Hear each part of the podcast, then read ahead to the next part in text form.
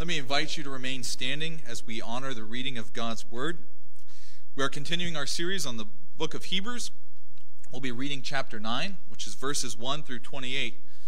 Last week we talked about how Jesus is the mediator of a new covenant. This week we will really be touching on what worship looks like for God's people in this new covenant. It is 28 verses, so I know that's a long time to stand, and understand if you can't stand the whole time, but really this whole uh, chapter is one unit that just really uh, would not benefit from being cut up. So let's work together to attend to the reading of God's Word. Hebrews 9, 1 through 28. Now, even the first covenant had regulations for worship in an earthly place of holiness. For a tent was prepared, the first section in which were the lampstand and the table and the bread of the presence. It is called the holy place. Behind the second curtain was a second section called the most holy place, having the golden altar of incense and the ark of the covenant covered on all sides with gold, in which was a golden urn holding the manna, and Aaron's staff that budded, and the tablets of the covenant. Above it were the cherubim of glory, overshadowing the mercy seat. Of these things we cannot now speak in detail. These preparations having been thus made, the priests go regularly into the first section, performing their ritual duties. But into the second, only the high priest goes, and he but once a year, and not without taking blood, which he offers for himself and for the unintentional sins of the people. By this, the Holy Spirit indicates that the way into the holy places is not yet opened as long as the first section is still standing, which is symbolic for the present age. According to this arrangement, gifts and sacrifices are offered that cannot perfect the conscience of the worshiper, but deal only with food and drink and various washings, regulations for the body imposed until the time of Reformation. But when Christ appeared as a high priest of the good things that have come, then through the greater and more perfect tent, not made with hands, that is not of this creation, he entered once and for all into the holy places, not by means of the blood of goats and calves, but by means of his own blood, thus securing an eternal redemption. For if the blood of goats and bulls and the sprinkling of defiled persons with the ashes of a heifer and sanctify for the purification of the flesh, how much more will the blood of Christ, who through the eternal Spirit offered himself without blemish to God, purify our conscience from dead works to serve the living God? Therefore, he is the mediator of a new covenant, so that those who are called may receive the promised eternal inheritance, since a death has occurred that redeems them from the transgressions committed under the first covenant. For where a will is involved, the death of the one who made it must be established.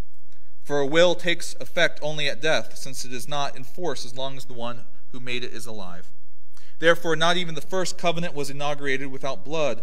For when every commandment of the law had been declared by Moses to all the people, he took the blood of calves and goats with water and scarlet wool and hyssop and sprinkled both the book itself and all the people, saying, This is the blood of the covenant that God commanded for you. And in the same way, he sprinkled with the blood both the tent and all the vessels used in worship. Indeed, under the law, almost everything is purified with blood, and without the shedding of blood, there is no forgiveness of sins.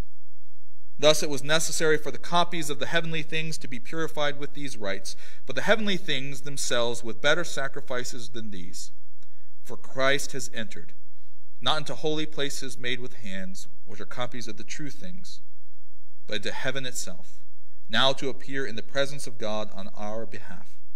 Nor was it to offer himself repeatedly as the high priest enters the holy place every year with blood, not his own, for then he would have had to suffer repeatedly since the foundation of the world. But as it is, he has appeared once for all, at the end of the ages, to put away sin by the sacrifice of himself. And just as it is appointed for a man to die once, and after that comes judgment, so Christ having been offered once to bear the sins of many, will appear a second time, not to deal with sin, but to save those who are eagerly waiting for him. This is the word of the Lord. Thanks be to God. You may be seated. We're not Hebrews. We're not those raised in the tr- Jewish tradition and so it may be tempting for us to say, man, that is a lot of detail.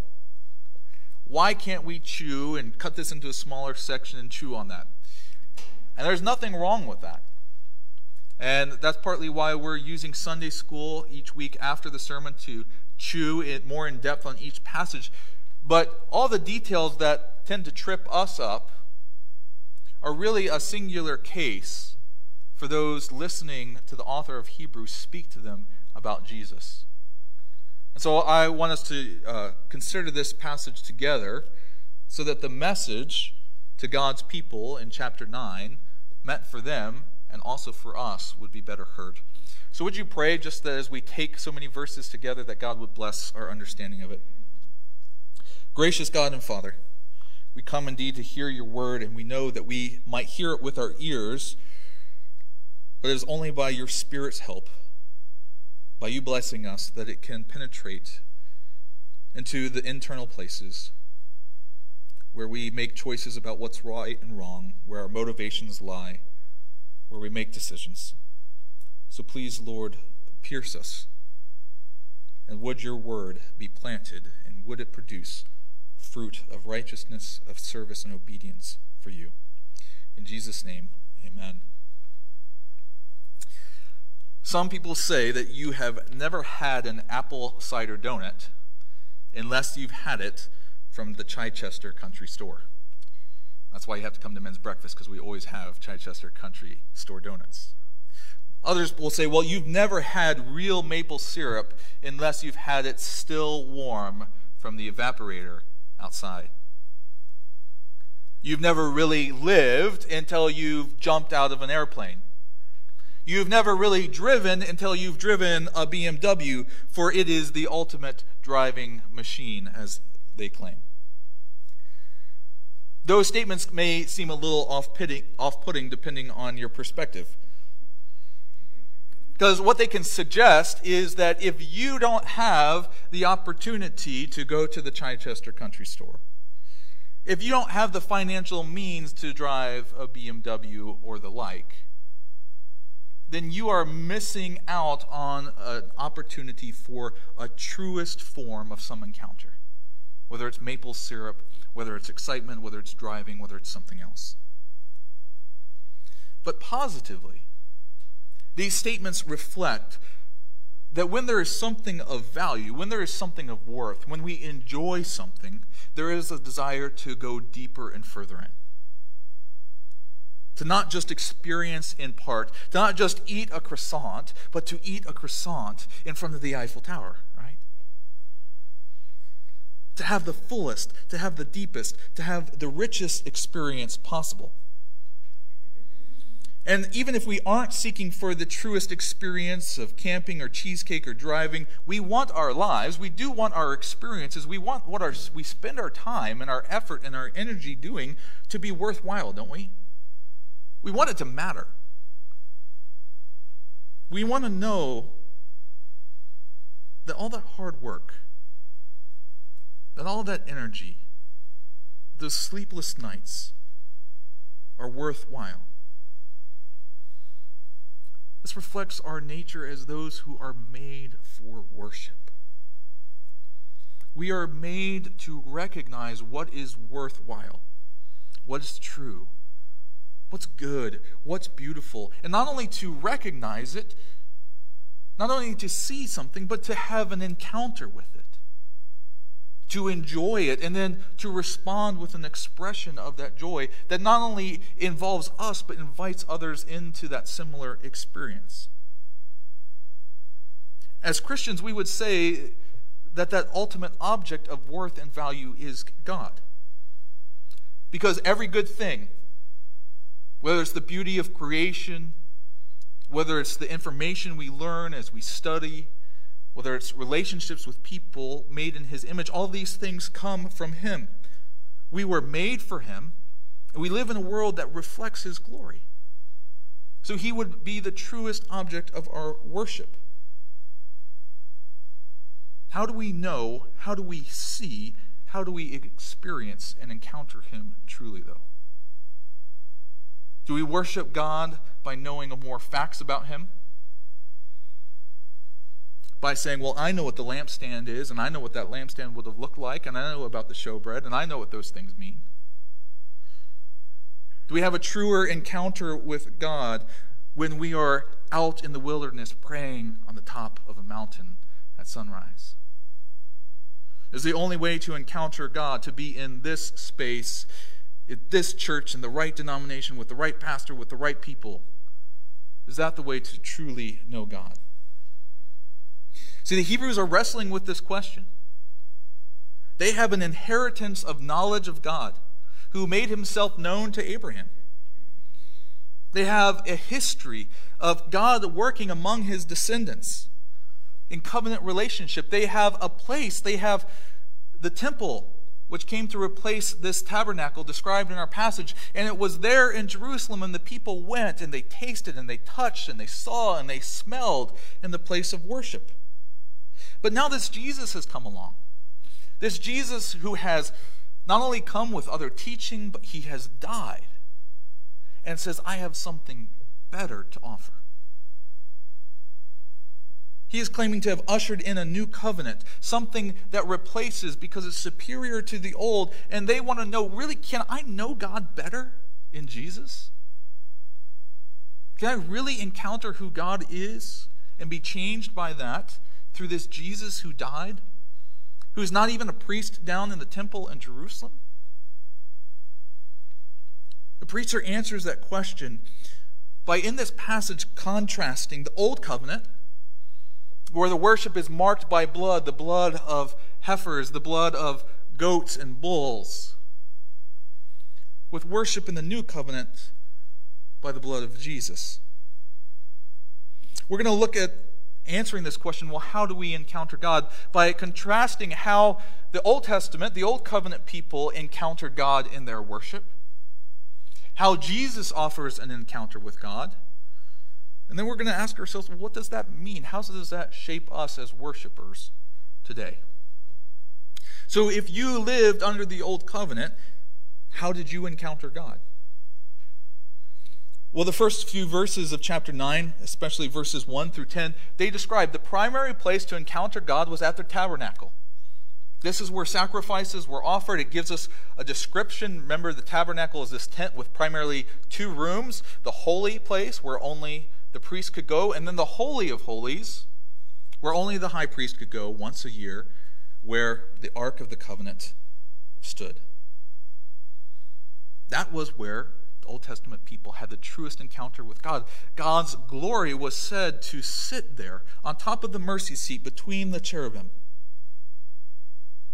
After God made his covenant promises to the people of Exodus, he gave them the laws, he gave them instructions for this tabernacle. This was the place where he was to dwell. And so Israel would stand out among all the nations as a group of people who had God, not in some idols, not somewhere far and distant, but present with them. And so they had these rituals, they had these architectures for that purpose. And you can read more about the specific rules and architecture in Exodus 25 and 37. The author of Hebrews, he mentions some details, but his point is not let's get into all those details. He says we can't speak in detail now. But he wants to evoke for them what's familiar the taste and the sounds and the sights that they knew from worship. And it was a wonderful thing. I want, I want to be very clear. We are going to really say some things that speak critically of worship under the Old Covenant. And we are not meant to be critical because God spoke ill of it.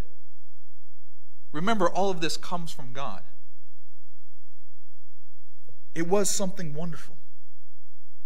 It was a means to have God present and to serve Him and maintain that presence. And so perhaps we can understand that for those yearning to worship Him, especially in difficult times, those who are receiving this letter want to know if they experience God best, not by just praying to this Jesus guy, but by going back to the temple and offering those sacrifices. Yet when we read verses 1 to 10, and it explains how people encounter God under the old covenant, what we find is really an impoverished, a limited encounter. It's a true encounter. It is the true God who has given them these means, but it is not a full encounter. On one hand, it's location specific, right? God's presence was at the tabernacle. And it was in the Holy of Holies in one place. The people could pray at home. They could sing psalms at home. They could be with their families and have devotions. But the place where God truly dwelt, as they understood it, the place to truly encounter God, was to go to Jerusalem and go to the temple after the tabernacle was made permanent. But the worship was also indirect. See, to have an encounter with God as he existed was not something every Israelite could do. They couldn't all come into the presence of God on the Ark of the Covenant. No, it says that all the priests, but only priests, could go into the holy place. So regular Israelite couldn't go into the holy place. And then only the high priest could go into the Holy of Holies. He was a representative to deal with their sins. He carried their presence with him, but the people themselves were not having that direct encounter. It was also infrequent. It says, and he went in, the high priest went in only once a year. Only once a year on the Day of Atonement did he go into the place where God's glory was said to dwell. And when he did so, he did so exposed. We're told that what he had to do is through the offering of blood. He went in there not without taking blood, but he had to offer it for himself and the unintentional sins of the people. He would sacrifice a bull for his own sins, and then he would sacrifice a goat for the unintentional sins, so that he would not carry any pollution of sin and uncleanliness with him into the Holy of Holies. He was exposed, he was in danger every time he went into the presence of God. These encounters with God also had an expiration date. Every year, these sins of the people had to be dealt with again. And yeah, that, that bull or that goat was allowed to suffice for a year, but every year, on Yom Kippur, the Day of Atonement, a new sacrifice had to be offered because the old one was no longer good. And then perhaps what is most insufficient is what we see in verse 9 that is incomplete. It said, according to this arrangement, gifts and sacrifices are offered that cannot perfect the conscience of the worshiper, but deal only with food and drink and various washings, regulations for the body imposed until the time of Reformation. That is, if you polluted yourself by touching a dead body, if you did something else that made you unclean. Through these rituals, you could deal with that uncleanliness. But could the blood of a goat, could the blood of a bull truly cleanse the inner place as it regards your standing before God? Could the death of a goat allow you to stand before the holy God and say, I can be in your presence? And the answer is no.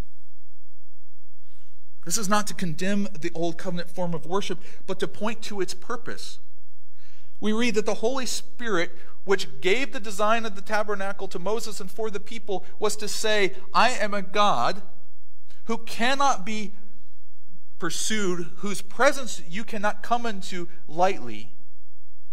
Here is a means. And yet, by through this means of the tabernacle, it was clear that the people were not yet experiencing the fullness of an encounter with God. They are shadows and they are symbols and they are true shadows and true symbols, but they are not the things that they symbolize.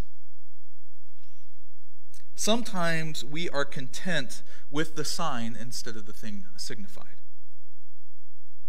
And in our desire to experience, to encounter, we can confuse rituals and things and patterns as an encounter with God. We can say God is full of majesty and creation is full of majesty, and it points to the majesty of God, and we can confuse communing with nature as sufficient to knowing God.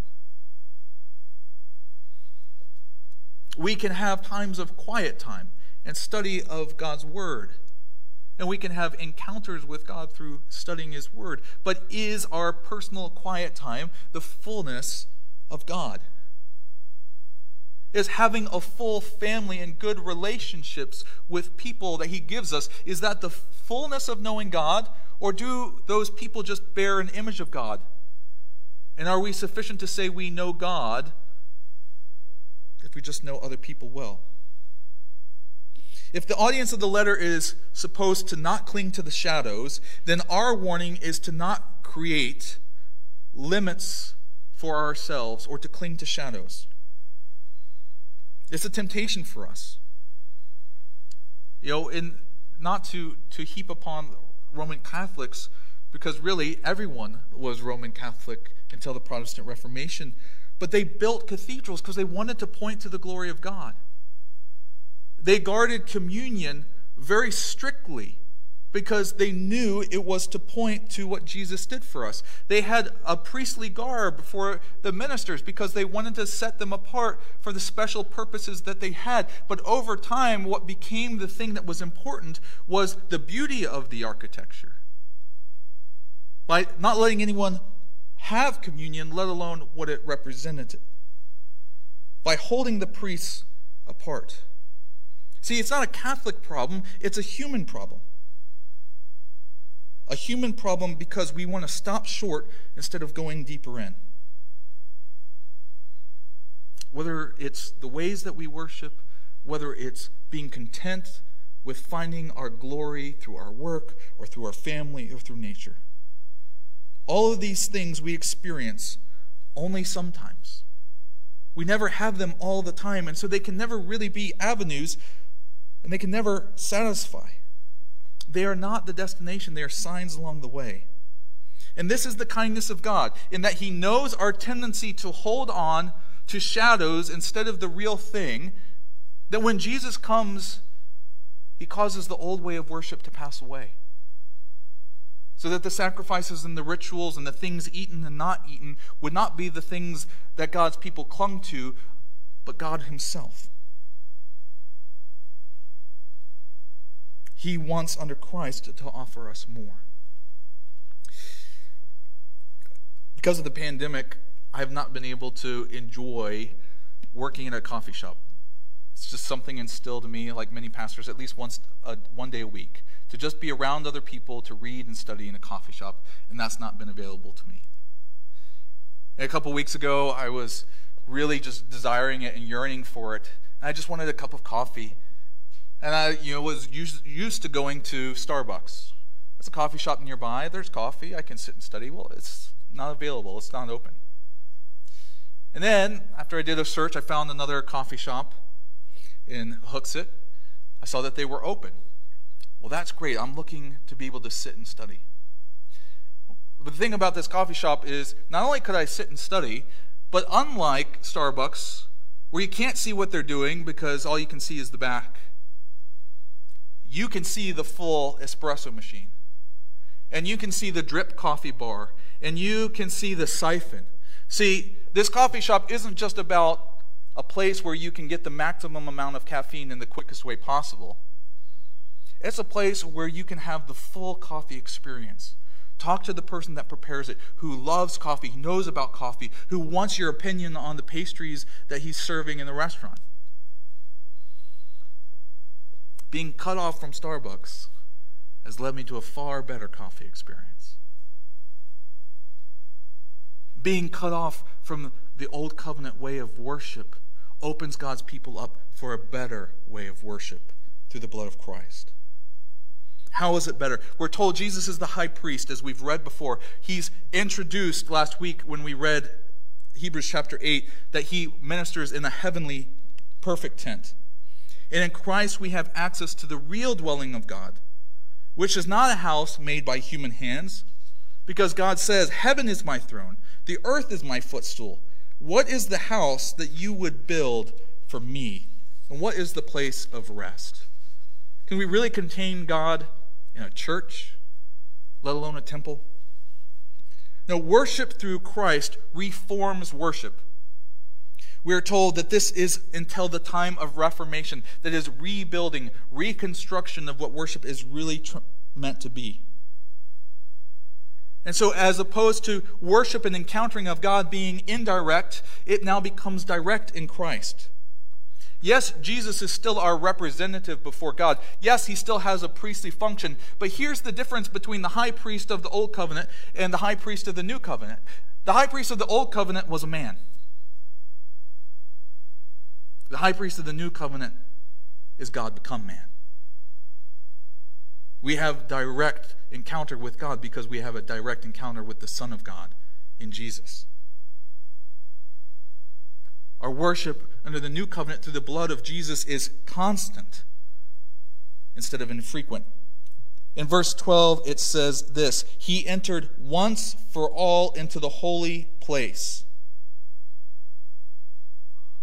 not by the means of the blood of goats and calves, but the means of his own blood, securing an eternal redemption. He entered once. It is constant. This is not an iterative thing where it has to happen every year. But because Jesus is now seated at the right hand of God the Father Almighty in the heavenly dwelling place, we have constant access to God in Him. And as we enter into the access of God through Jesus, when we pray, when we worship, whether gathered together or on our own, we don't have to live in the same fear that the high priests and the priests and the people. See, the question always was did they go through the rituals correctly? Did they offer an unblemished bull and a perfect sacrificial goat? Would God accept those sacrifices? Would the high priest come back out of the Holy of Holies, or would they find him dead because he had, he had gone so far as to pollute God's place? We have secured an eternal redemption. Because as verse 14 says, How much more will the blood of Christ, who through the eternal Spirit offered himself without blemish to God, purify our conscience from dead works to serve the living God? We don't have to ask, Is our worship acceptable? Am I wearing the right clothes? Am I clean enough? Because if we have accepted Christ, we know what our standing is before God. His blood offered on our behalf makes us fully acceptable to come into the presence of the holy God. And that is an eternal offer, it is lasting and enduring.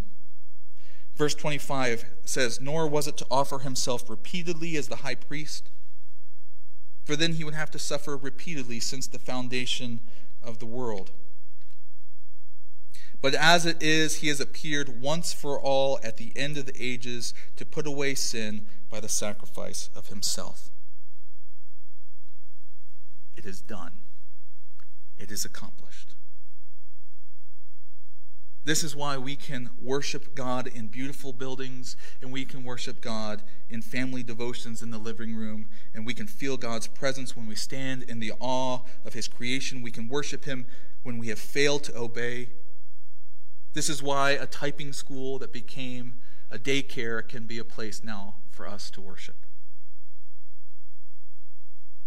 Because we don't need the blood of bulls and goats to make a place holy, but the presence of Christ by his Spirit makes any place holy to worship and encounter God. This is why a woman wearing a sari in India, a man in a tweed suit in London, a family in flannel in New Hampshire can all be appropriate to come before God. Because our standing before God is in Christ. We can come into the presence of God, know Him as He is described in His Word, and be changed by an encounter with His Spirit because the Spirit applies the work of Christ. This is what covenant worship under the blood of Jesus looks like. How does that really shape though, you and me? What kind of worshiper does that make us? First of all, it makes us worshipers as recipients of promise. We aren't able to worship God because we've done the right thing and we deserve it. No, we are able to worship God because He gives us that benefit. And explaining Jesus' death and how it is connected to the new covenant, the author of the book of Hebrews plays on one of the, the definitions of the word covenant, which is testament, as in last will and testament. And he says, well, when you have a last will and testament, it doesn't go into effect until the person dies, right? So, on one hand, he is explaining how the Old Testament people can still be saved by the blood of Jesus because all that is promised in the Old Testament comes to fulfillment when Jesus dies. But now that Jesus has died, we have the full benefit of all that is ours. So, this is the difference. For the Old Testament people of God, they can't go and say, God, we demand all of your blessings and promises. It'd be like us going to the bank and saying, I want a third of my parents' money. Here's the will. And they would say, Well, are your parents dead yet? If the answer is no, then that, that promise, that money isn't yours. But because Jesus has passed away, because he has died only to rise again, we have access to all of his riches in glory, all the things that God has promised. We are able to worship God not because we deserve, not because we're trying to earn God's good things, but because Jesus has given us an inheritance as worshipers. We also worship God as a blessed people, as a rich people. Our service of God in our worship, whether it's our Sunday morning worship, whether it's our private devotions, whether it's prayer, it's not to get God's riches, but it's as the recipients of God's riches. We're not trying to get to God by trying to live in a certain way. We live as those who have already met God in Christ, who changes the way that we live. It also means that we are worshipers who are sanctified. That means we are set apart. As he explains Jesus' work in the new covenant, he connects the work of Jesus' death on the cross not just to sacrifice for our sins, which his blood does, so that we can go before God, we can be forgiven, but also to sanctify us, to mark us out as holy. He describes how everything was made holy with blood, and he describes how Moses took the blood of the covenant and he sprinkled it upon the book of the covenant, upon the people when God had instituted the covenant. God says, You are my covenant people, you are set apart, and then the blood marks them off as his people. By the way, that's why Presbyterians can do baptism not just by dunking, but by sprinkling, because if we can be cleansed by the sprinkling of blood, then how much more so can the sign of the covenant show our sanctification by the blood of Christ? But the point of the sprinkling is to say, You are marked off as mine. We have been set apart as those who have encountered God in Christ. We are not trying to earn our way in, we are already in. And so, as those who are holy and have encountered God in Christ, we are to be enthusiasts.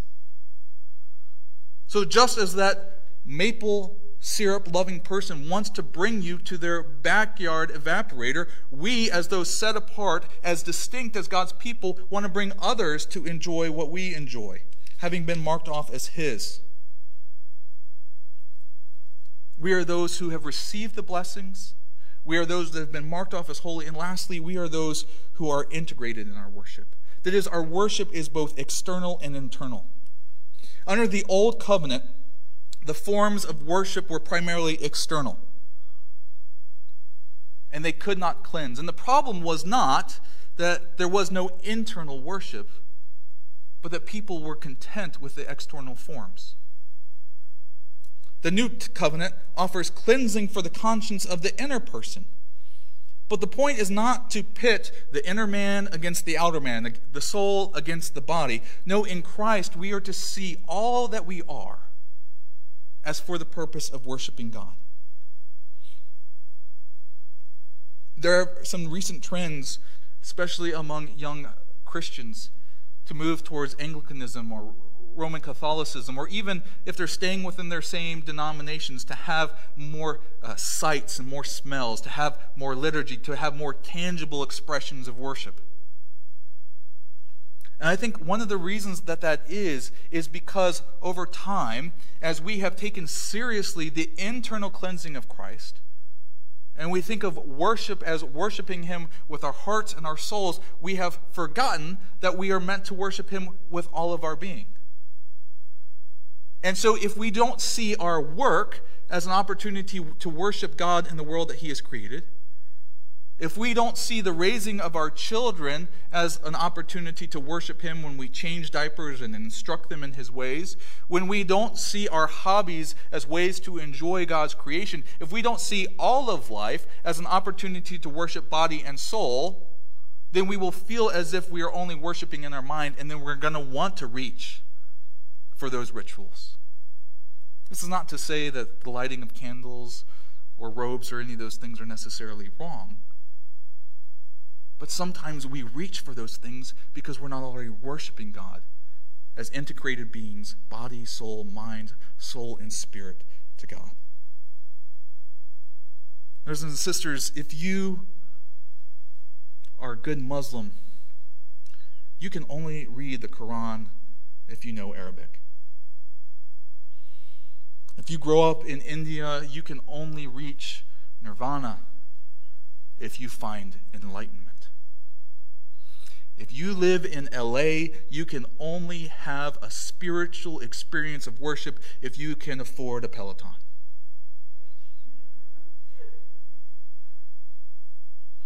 It's the same thing. We are used to saying you can only worship and encounter if you have enough money, if you have enough time, if you have enough effort, if you have enough strength, if you have enough education. Only then can you encounter what is truest and best. And for the Hebrews that are saying, well, we're not going to the temple, we're not offering those sacrifices, can we know God? Can He know us? The author of Hebrews says, if you know Jesus, the answer is yes and that's all you need. So, would we worship Christ, who is God, who gives us access to God, as worshipers now forevermore? Let's pray. Heavenly Father, we ask that we would worship you. We want to worship you with body, soul, mind, with all of our being. Help us, Lord, to see that we can only do this. We can only be cleansed. We can only be acceptable worshipers, not because of what we have done, but because of what Christ has done. We thank you that the blood of Christ sanctifies your presence so that one day we can enter into that holy presence forevermore. Amen.